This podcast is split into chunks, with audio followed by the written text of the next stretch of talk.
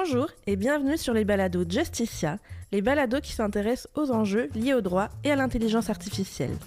Justicia est un regroupement de chercheurs de la faculté de droit de l'Université de Montréal. Ses objectifs sont de poursuivre la réflexion entamée lors de la Déclaration de Montréal en favorisant l'élaboration de modalités contraignantes pour l'encadrement des pratiques de l'intelligence artificielle. Ceci basé sur une compréhension fine et interdisciplinaire des considérations multiples qui en découlent. Pour cette première série de podcasts, nous nous intéressons à la recommandation UNESCO sur l'éthique de l'intelligence artificielle, publiée le 24 novembre 2021. Il s'agit du premier instrument normatif mondial ambitieux et de grande envergure pour un développement éthique de l'IA. À chaque épisode, nous recevons un chercheur qui commente et analyse avec nous les principes contenus dans cette recommandation. Pour ce premier balado, je suis très heureuse de recevoir la professeure Catherine Régis. Catherine, bonjour. Bonjour. C'est un honneur et un plaisir de vous avoir aujourd'hui avec nous, qui plus est pour ce tout premier balado de Justicia. C'est donc vous qui avez le plaisir d'ouvrir cette série de balados portant sur la recommandation UNESCO relative à l'intelligence artificielle. Je vais commencer d'abord en tentant de vous présenter de manière concise, mais il faut dire que vous êtes tellement active que ça m'a pas vraiment facilité la tâche euh, de faire un résumé de tout ça. Euh, donc vous êtes d'abord titulaire à la faculté de droit de l'Université de Montréal et aussi titulaire d'une chaire de recherche en droit et politique de la santé. Vous êtes également co-responsable du HPOD et responsable du groupe de travail sur l'innovation numérique et l'IA de l'Alliance U7+.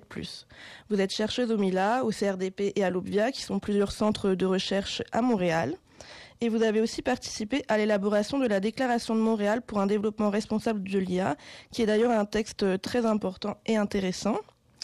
Depuis récemment, vous êtes aussi coprésidente du groupe de travail sur l'IA responsable du partenariat mondial sur l'IA. Et enfin, et non des moindres, vous êtes codirectrice du regroupement Justicia. Vous revêtez aussi différentes casquettes puisque vos intérêts de recherche portent aussi bien sur le droit et les politiques de santé que sur la régulation de l'IA et du numérique. Donc je pense que j'ai pas mal euh, réussi à tout résumer de manière rapide sans oublier des choses. C'est parfait. c'est bon, c'est ça? Donc si tout est beau comme ça, euh, sans plus attendre, on va se plonger directement dans le vif du sujet, puisque vous êtes avec nous aujourd'hui pour aborder les deux premiers principes contenus dans la recommandation UNESCO, que sont d'abord la proportionnalité et l'innocuité, ainsi que la sûreté et la sécurité. Donc dans cette recommandation, j'ai vu d'abord qu'on nous disait que les technologies de l'intelligence artificielle ne garantissent pas nécessairement l'épanouissement des êtres humains ni le maintien d'un environnement et d'écosystèmes prospères. Donc avant de voir euh, un petit peu les risques et les points négatifs de l'IA, on va parler du positif. Donc dans quelle mesure, selon vous, ces technologies-là d'intelligence artificielle, elles sont d'abord ou elles peuvent être d'abord bénéfiques euh, aux êtres humains, aux entreprises, à l'État, de manière générale euh, ben D'abord, euh, merci beaucoup, Marie, pour cette invitation et la présentation. Ça me fait très plaisir. Alors, oui, effectivement, moi, j'aime bien avoir un discours balancé sur l'intelligence artificielle, c'est-à-dire d'être capable de voir les effets positifs et les effets négatifs. Oui, tout à fait. Et clairement, il y a des effets bénéfiques. Mm-hmm. C'est pour ça que ça peut être aussi une technologie très enivrante parce mm. que bon, il y a des problèmes qui persistent dans la société, puis on se dit, on a peut-être enfin un moyen d'accélérer, de, trouver des solutions innovantes à des, des problèmes qui durent depuis ben de nombreuses années. puis, euh, je pense que pour moi, c'est sûr, comme vous l'avez mentionné euh, au départ, j'ai aussi deux intérêts de recherche, le domaine de la santé, puis mm-hmm. de l'innovation. Et je pense que le domaine de la santé est clairement une illustration de domaine où il pourrait y avoir des retombées très positives mm-hmm pour les humains, pour vraiment avoir faciliter l'accès à la santé, faciliter capacitation aussi des patients à accès à plus d'informations, mieux comprendre leur parcours de soins, ce qui se passe. Mais pour les systèmes de santé, c'est vraiment des technologies qui sont envisagées pour euh, favoriser l'efficience de ces systèmes-là, mieux utiliser mm-hmm. les ressources, mieux être capable d'anticiper finalement, par exemple, euh, dans les, euh, les, centres de triage ou les, les, périodes de points dans les systèmes de santé, se préparer à, ça et, mm-hmm. et, s'adapter, mieux répartir les ressources. Par exemple, si on prend la situation du COVID, tout d'un coup, on se ramasse à faire des dilemmes, à avoir des dilemmes dans l'allocation des ressources. On va avoir des, des, des outils d'analyse prédictive qui nous permettent de mieux anticiper ça. Ça va être certainement positif. Et aussi, on pense que ça va faciliter la médecine de, de plus personnalisée, là, vraiment avoir des traitements qui comprennent mieux votre, votre réalité plus précis, là, mm-hmm. finalement, pour avoir plus d'efficacité. Et on, plus largement, on pense que ça va améliorer la, facilité, accélérer, je dirais, la découverte des médicaments. Donc, ça, c'est quand même un enjeu important. On voit justement avec la COVID, l'accès aux vaccins, comment ça peut mm-hmm. faire une différence. Donc, ça, c'est un des domaines, euh, celui peut-être que mm. je connais le mieux, mais il y en a d'autres. puis, par exemple, sur l'environnement, on pense qu'on serait mieux capable finalement de, puis ça, c'est pas nécessairement mon domaine, mais de, de, de, de, mieux gérer finalement les, euh, les conditions climatiques. Ça serait trop large, mais finalement, notre réponse à des, euh, des situations climatiques. Mais d'autre part, aussi, les technologies peuvent être en quelque part polluantes. Donc, il y a toujours une tension qui, euh, qui existe entre les deux, mais on pense aussi que ça peut favoriser l'accès à l'éducation. Mm-hmm. Oui, c'est vrai. Donc, c'est c'est vraiment des technologies qui sont intéressantes à envisager dans leurs effets positifs. Je pense qu'il faut clairement considérer puis, puis accélérer, soutenir le développement mm. euh, des technologies d'IA, mais il ne faut pas le faire à tout prix. Pour moi, ça ne sera jamais la, la solution. C'est vraiment de le faire d'une manière qui soit responsable. Donc, quand est-ce que cette technologie-là a des bénéfices qui outrepassent les risques mm. possibles? C'est toujours la question qu'il faut se poser. C'est super intéressant. Donc, on va rebondir euh, sur ce que vous disiez au début. C'est à double tranchant l'IA, donc il y a aussi des risques.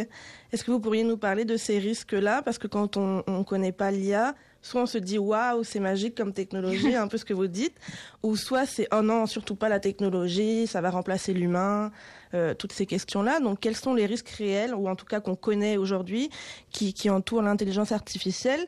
Et je vais même aller plus loin dans, dans ma question parce que la recommandation en parle un petit peu. Dans quel domaine, selon votre point de vue à vous, elle devrait ou elle pourrait être totalement interdite? Euh, bon, il y a comme deux questions là-dedans. Peut-être que je peux commencer par. par euh, je vais commencer par la dernière, puis après, je vais ah, faire euh, quelque chose de plus précis et plus général. Donc, bon.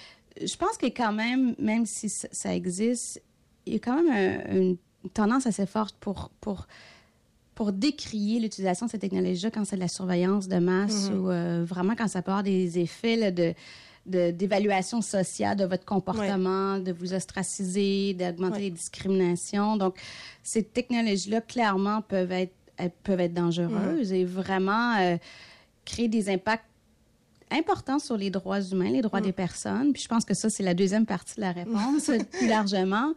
Euh, il, faut, il faut nécessairement, puis ça, c'est un discours qui est peut-être pas encore assez développé, je trouve, et qui, qui, moi, me préoccupe et pour lequel je, j'axe je, de plus en plus mon discours, c'est il faut prendre en compte quand même les, les droits humains, l'impact que ces technologies-là peuvent avoir sur les droits de la personne. Et ils peuvent être positifs, mm-hmm.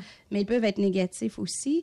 Il faut être capable de les anticiper l'impact sur ces droits des personnes. Et donc, il faut connaître les droits des personnes, mhm. savoir de quoi on parle, et puis d'être capable d'avoir cette logique-là, cette dynamique de réflexion sur est-ce que je suis en train de nuire à des droits humains comme le droit à la santé, le droit à l'éducation, la non-discrimination, l'égalité? Il y en a plusieurs, là, des, mhm. droits humains. Donc, euh, ça, euh, c'est la première question. Il faut être capable d'anticiper. Et lorsqu'on est on est capable d'identifier qu'il va y avoir un risque pour, les droits de la personne, puis on parlera du cycle de vie dans un instant, il faut se donner les moyens de les minimiser jusqu'à un, niveau qui soit raisonnable dans les logiques d'arbitrage des droits humains. Donc, euh, ça, je ne sais pas, je devrais aller en détail, mais on, comprend que les droits humains, des fois, peuvent être en tension, puis les arbitrages à faire, puis ben on l'a vu dans le temps de la COVID, vos droits mm. individuels ont été brimés pour le pour les intérêts collectifs. Cette balance-là, on la fait en droit, puis des fois, elle passe le test, des fois, elle passe pas le test. Donc, on, faut amener à minimiser les risques jusqu'à un niveau qui soit euh, raisonnable. Et ça, c'est extrêmement important, mais il faut toujours les tenir en compte, les, les, les prendre en compte et s'assurer qu'on a fait l'exercice de réfléchir à ce qu'il va y avoir des impacts. Et ça, c'est intéressant parce que ces impacts-là, des fois, au départ, dans les technologies, on, parle du cycle de vie de l'IA. Il y a mm la période du design, euh, le développement, après ça, l'implantation, l'évaluation de cette technologie-là. technologie pardon. Et comme c'est des technologies, si on pense aux méthodes plus sophistiquées d'intelligence mm-hmm. artificielle qui sont apprenantes, une fois qu'ils sont, euh, les risques qui étaient au départ envisagés et ceux qui se développent, une fois qu'ils sont implantés dans les milieux de vie réels, lorsqu'ils mhm. font partie de notre vie, peuvent être différents. Donc, il ne faut jamais lâcher prise sur le suivi de l'impact que ça peut avoir et se donner les moyens de le faire. Et, ça, il y en a. Parce que j'imagine que quand on met, par exemple, quand on est au premier stade de déploiement de l'IA, on se dit waouh, ça va être super. Et en fait, on ne se rend pas compte après qu'il y a des risques ou, des, dommages qui peuvent survenir. Donc, c'est pour ça que c'est intéressant. Euh, de, de, surveiller à, tous les stades de mm-hmm. déploiement de l'IA. Puis plus les risques peuvent être grands pour les droits de la personne, plus il faut être robuste dans nos moyens. Mhm. C'est sûr que c'est un peu à géométrie variable, mais comme je le disais, peu importe, il faut quand même toujours prendre en compte l'impact sur les droits humains et ça sera jamais banal. non, c'est sûr. C'est la, même mhm. la priorité. Ben, en tant que juriste, on dit souvent que c'est la priorité euh, absolue. c'est super intéressant. Il y aurait tellement de choses à dire. Euh, c'est dommage qu'on soit un petit peu limité. Euh, on pourrait partir euh, pendant des heures. Là, c'est mieux de me limiter parce que des fois, j'arrête plus. Mais donc, on va quand même parler du deuxième point qui est un petit peu lié. C'est l'IA qui, qui, est sûre et sécuritaire. La recommandation UNESCO, elle évoque principalement les données pour qu'une IA soit sûre et sécuritaire, mais on va pas parler juste de ça parce qu'on va avoir un, balado un peu plus tard qui va être juste sur cette question-là. Mais même si on inclut la question des données et qu'on voit aussi plus largement, pourquoi est-ce qu'il est si difficile aujourd'hui de s'assurer, ben, vous avez déjà répondu un petit peu, mais pourquoi est-ce qu'il est si difficile de s'assurer vraiment dans les faits qu'une IA euh, soit sûre et sécuritaire? Euh, Oui, en fait, c'est ça, le, pour juste rebondir sur ma réponse précédente, Comme, vous, comme vous le disiez, il y a un lien. Mais effectivement, c'est que en fait, cette technologie-là, comme elle évolue, les, euh, ça, ça, peut être différent selon mm-hmm. les étapes. Puis ce qu'on pensait être sécuritaire au départ, on pensait que nos données, données étaient de qualité. Mm-hmm. Bon, finalement, on réalise que ça peut avoir des risques une fois que c'est implanté dans les milieux. Donc, ça, c'est une première réalité qui, qui, est spécifique au modèle plus sophistiqué d'IA, puis qui, qui est un défi là, euh, intellectuel intéressant pour les, euh, chercheurs, mais qui, euh, qui, qui, nous amène finalement à peut-être changer les, les façons qu'on approchait ces mm-hmm. technologies-là ou les autres technologies numériques. Donc, c'est une première chose. La question des données, puis là, je, comprends que vous aurez un balado, puis il y a des gens qui sont spécialisés dans l'analyse des données, là, qui, qui est vraiment un champ en soi il y a plusieurs enjeux, puis très brièvement, j'en énumère quelques-uns, puis vous mhm. pourrez en rediscuter avec euh, votre, euh, votre prochain conférencier ou conférencière. Mais mhm. c'est sûr que la, la, qualité des données est, un, est, extrêmement euh, importante. Et ça, c'est pas toujours facile de savoir si on a des données de, de qualité, d'être garant de la qualité de ces données-là. dans le domaine de la santé, je pense qu'un exemple classique, c'est que par exemple, pour les euh, diagnostiquer les cancers de la peau, en fait, les données étaient surtout construites ou obtenues avec des personnes blanches. Donc, il y avait mhm. Euh, mhm. une sous-représentation de d'autres euh, d'autres personnes de d'autres origines. et puis, ça avait pour effet d'être beaucoup moins efficace et sous-diagnostiqué, par exemple, pour les personnes avec une peau plus foncée, ah, certaines de ces Donc là, c'est un enjeu. Au départ, on, pensait que la qualité était bonne, mais non, parce que finalement, il y avait des sous-représentations. Puis une fois que ces clientèles-là étaient utilisées les données ou via les médecins, peu importe, euh, ça a des effets préjudiciables. Donc, d'être vigilant que nos, nos, données, finalement, soient représentatives de la clientèle qu'on représente ou sur mm-hmm. laquelle ça va être utilisé, c'est certainement un défi. Et si on utilise pour différentes raisons ces algorithmes-là, qui peuvent être fondés dans certaines circonstances, mais pas toujours, il faut que les utilisateurs soient bien au courant des limites, savoir que ça sera mhm. problématique peut-être sur certaines populations. Donc, je ne dois pas l'utiliser dans, ces circonstances-là ou être vraiment plus euh, prudent, mais de marque d'être capable d'avoir des algorithmes de qualité sécuritaire nécessite mhm c'est sûr d'avoir une bonne représentation des, différents groupes et, ça, c'est un enjeu. Il y a aussi que pour un, défi plus particulier pour les universités, c'est que les universités ont toujours fait affaire avec les entreprises privées pour les mhm. partenariats de recherche. Ça, c'est pas nouveau en matière pharmaceutique et autres.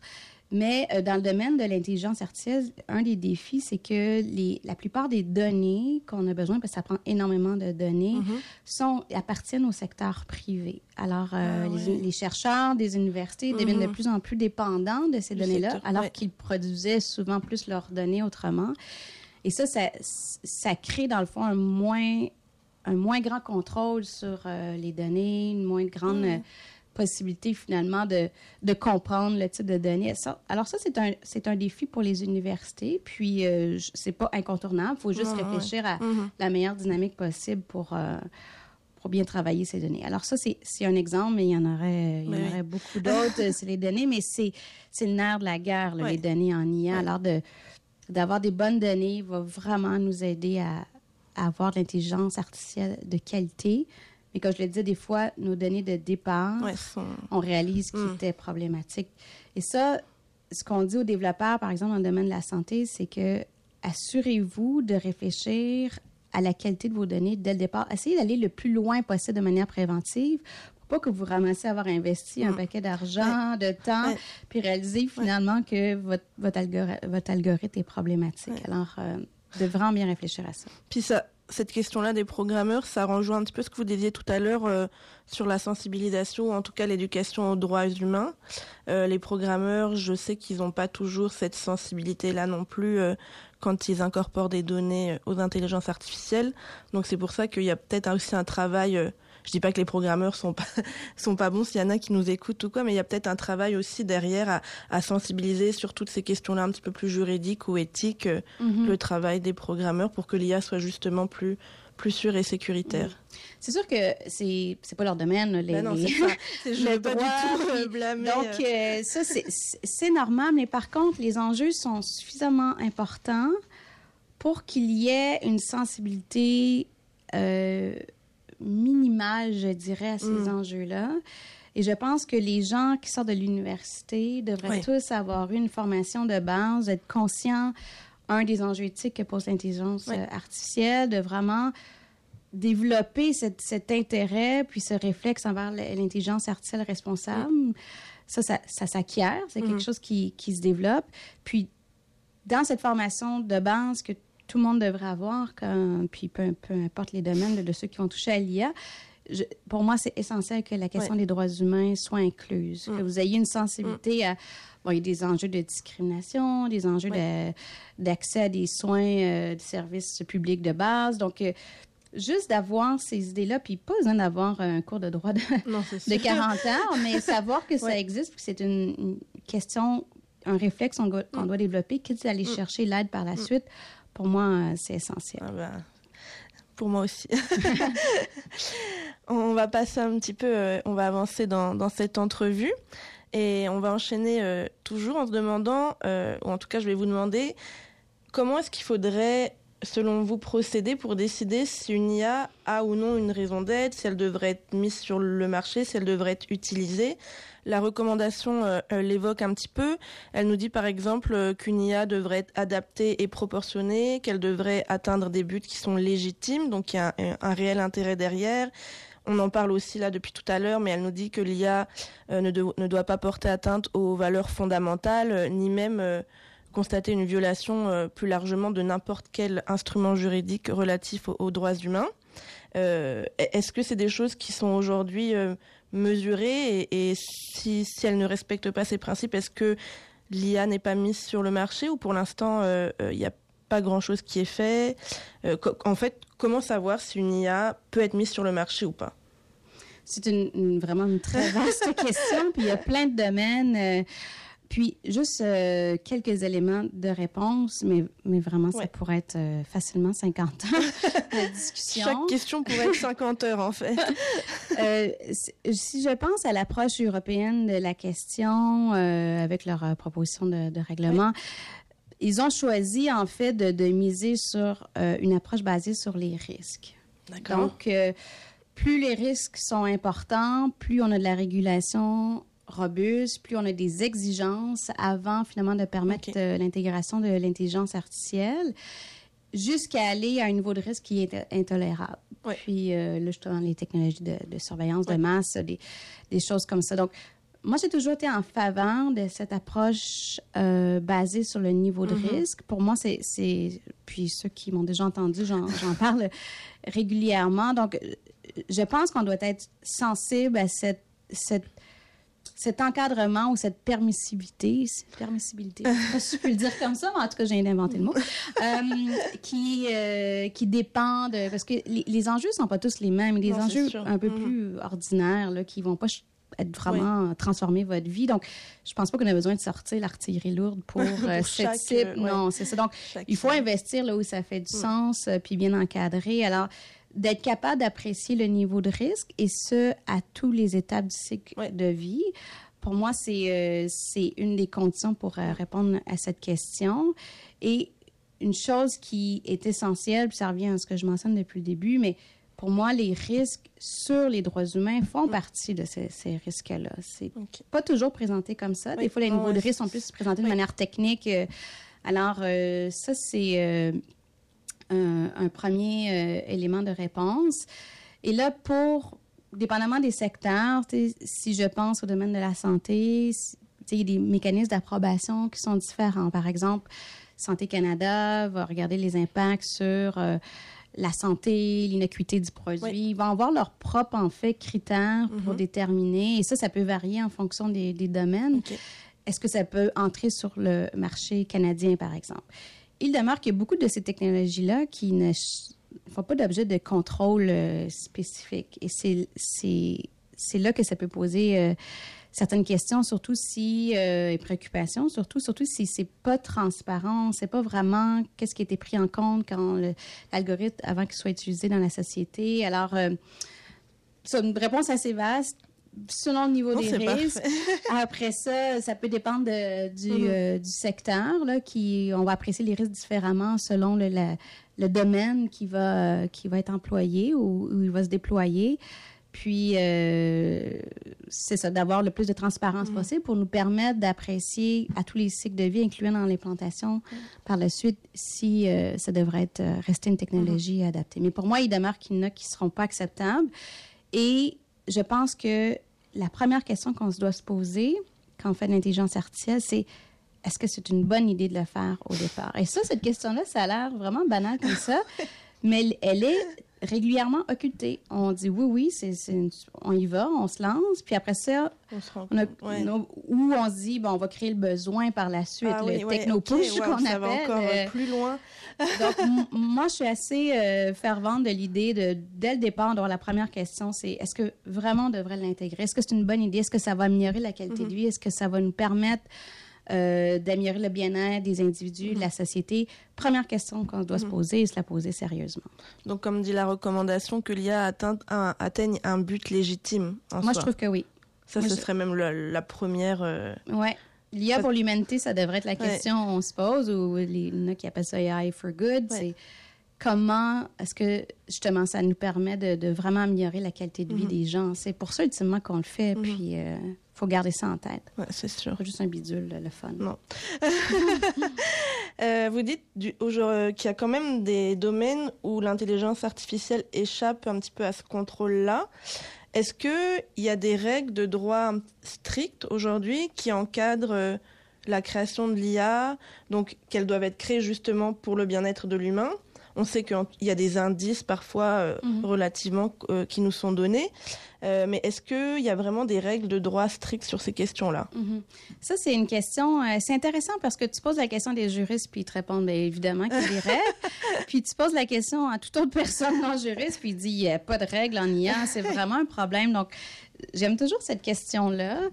La, la réponse est quelque part entre les deux, c'est-à-dire que on n'a pas de droit de l'IA comme tel. Mm. Un espèce de corpus juridique. Euh, puis, gardons en tête que le droit est très local. Hein, ça varie vraiment d'un pays mm. euh, à l'autre. Il mm. faut, faut, contextualiser les règles juridiques. Puis après, il y a le droit international. Donc, ça, c'est un, un, autre niveau. Là, on pourra peut-être en reparler. Mais dans, disons, au Québec, même au Canada, il n'y a pas un droit spécifique de l'IA, donc une loi sur l'IA avec des règles qui euh, seraient très précises. Ce qu'on a, par contre, c'est tout le reste du droit qui n'est pas euh, disparu du jour au ben lendemain. Hein. Donc, euh, il est toujours là. On a des règles en matière de responsabilité civile. Si tu causes un tort à autrui, mm-hmm. euh, tu dois le réparer. Ça s'applique en matière d'IA. Il y a les règles contractuelles, de respecter les ententes contractuelles. bon, qui vient avec un paquet de règles. Il y a ensuite le droit criminel. Donc, le droit administratif. Puis là, j'épargne les détails de tout ces. Qu'est-ce que ça peut vouloir dire euh, aux, auditeurs. Mais ce droit-là reste bien présent. Puis la question qu'on se pose, et comme c'est assez émergent, l'intelligence artificielle, puis il y a très peu de jurisprudence mm-hmm. sur ça, euh, voire pas dans certains, certains, certains, certains secteurs, euh, c'est comment on, l'adapte considérant sa spécificité à l'IA. Mm-hmm. Comment on va réagir, comment les tribunaux vont réagir finalement à des enjeux. Il peut y avoir une, une chaîne de responsabilité en continu. Bon, c'est ces questions-là que les juristes euh, se posent, puis il y, a, clairement des éléments mm-hmm. de réponse. Il demeure que certains sujets, certaines caractéristiques de l'IA font que le droit doit s'adapter. Quand même des mhm. choses qu'on devrait davantage développer. Puis, comme je disais, le modèle européen est intéressant à cet égard-là. Et, euh, et, donc, voilà, c'est euh, un sujet qui est couvert un peu, je dirais... Euh, en zoom out, si je puis m'exprimer ainsi, mais zoom in, on est encore un peu plus prudent parce que le droit a pour effet de cristalliser aussi les pratiques. Donc, on avait besoin d'avoir une meilleure compréhension du phénomène de mmh. l'IA avant mmh. d'arriver mmh. à cette cristallisation pour pour pas bloquer l'innovation tout en protégeant les droits. Je pense que là, on a acquis la maturité nécessaire pour passer à la prochaine étape. Et le contexte de la réglementation des données, lui, est un peu plus développé. Là. Il y a des, des, bon, des avancées, comme tu connais, Marie, euh, plus récemment, des changements de loi. Donc, ça, c'est un secteur qui est peut-être bougé un petit peu plus vite en lien avec l'IA, mais alors, oui, le droit est là, mais précisément comment il va prendre vie, on se pose encore des questions, puis je pense qu'on est mûr pour le, développer un peu plus précisément. Parce qu'il n'y a pas de droit spécifique, en tout cas sur l'intelligence artificielle, mais il y a quand même beaucoup de textes qui émergent sur ces questions-là, des textes qu'on va dire plus éthiques, euh, comme cette recommandation UNESCO-là. Euh, c'est quoi l'intérêt en fait d'avoir ces textes-là qui sont pas légaux mais qui existent quand même et qui sont quand même important euh, mm. pour le déploiement de l'intelligence artificielle? Ben, En fait, c'est que les, l'éthique a été très euh, active dans les dernières années pour encadrer l'IA, euh, justement parce qu'elle n'a pas les, la même exigence temporelle que le droit. Le droit est très axé sur la prévisibilité, mm. les gens puissent adapter leur comportement. Ils ne changent pas là, tous les jours. C'est pas du tout dans sa nature et c'est bien ainsi. Euh, alors, avant qu'on puisse passer à cette étape plus contraignante avec des sanctions formelles que le droit, euh, ce à quoi le droit invite, l'éthique euh, a bien vu, puis c'était essentiel qu'on avait besoin d'encadrement quand même. Mm. Puis, le, je dis, le droit était existant, c'est juste qu'il n'était pas très, très précis sur l'intelligence artificielle. Et il y a eu beaucoup de, je pense qu'on est rendu à près de 200 instruments là aujourd'hui, ah éthiques à travers mm. euh, le mm. monde, mm. sur euh, dans différents pays qui ont tenté de développer euh, une espèce de forme de réflexivité puis d'encadrement de l'éthique. Et, et c'est essentiel. Par contre, on a vu aussi les limites de ça, c'est-à-dire que des fois, c'était instrumentalisé, cette éthique. Euh, comme une espèce de vitrine marketing pour mhm. certaines compagnies. Dans le domaine privé. Là, on est vraiment plus dans la logique que c'est important l'éthique, ça amène une couche de réflexivité. Des fois que le, droit, c'est moins dans sa nature. Le droit nous dit si on peut le faire, mais est-ce qu'on doit le faire? Puis aller tout dans les nuances, ça, ça va être quelque chose que l'éthique va peut-être euh, mieux faire. Les deux doivent vraiment s'alimenter. Alors, euh, alors euh, voilà, c'était un rôle important qui est encore là, mais je pense qu'il faut quand même nécessairement penser un tango euh, normes contraignantes et normes non contraignantes. Puis la, déclaration de la recommandation de l'UNESCO, mm-hmm. euh, je pense que tu me posais la, question. En fait, c'est récent, c'est novembre 2021. et puis cette recommandation-là, ce qui la caractérise et ce qui la rend si intéressante, c'est que c'est le premier instrument éthique mondiale, en mhm. fait, sur l'IA. Donc, d'avoir vraiment des pays qui, ensemble, se sont entendus sur un peu le pacte de justice ou le, le pacte d'encadrement mhm. éthique, si je puis dire, qu'on devait euh, faire. C'est une étape extrêmement mhm. importante.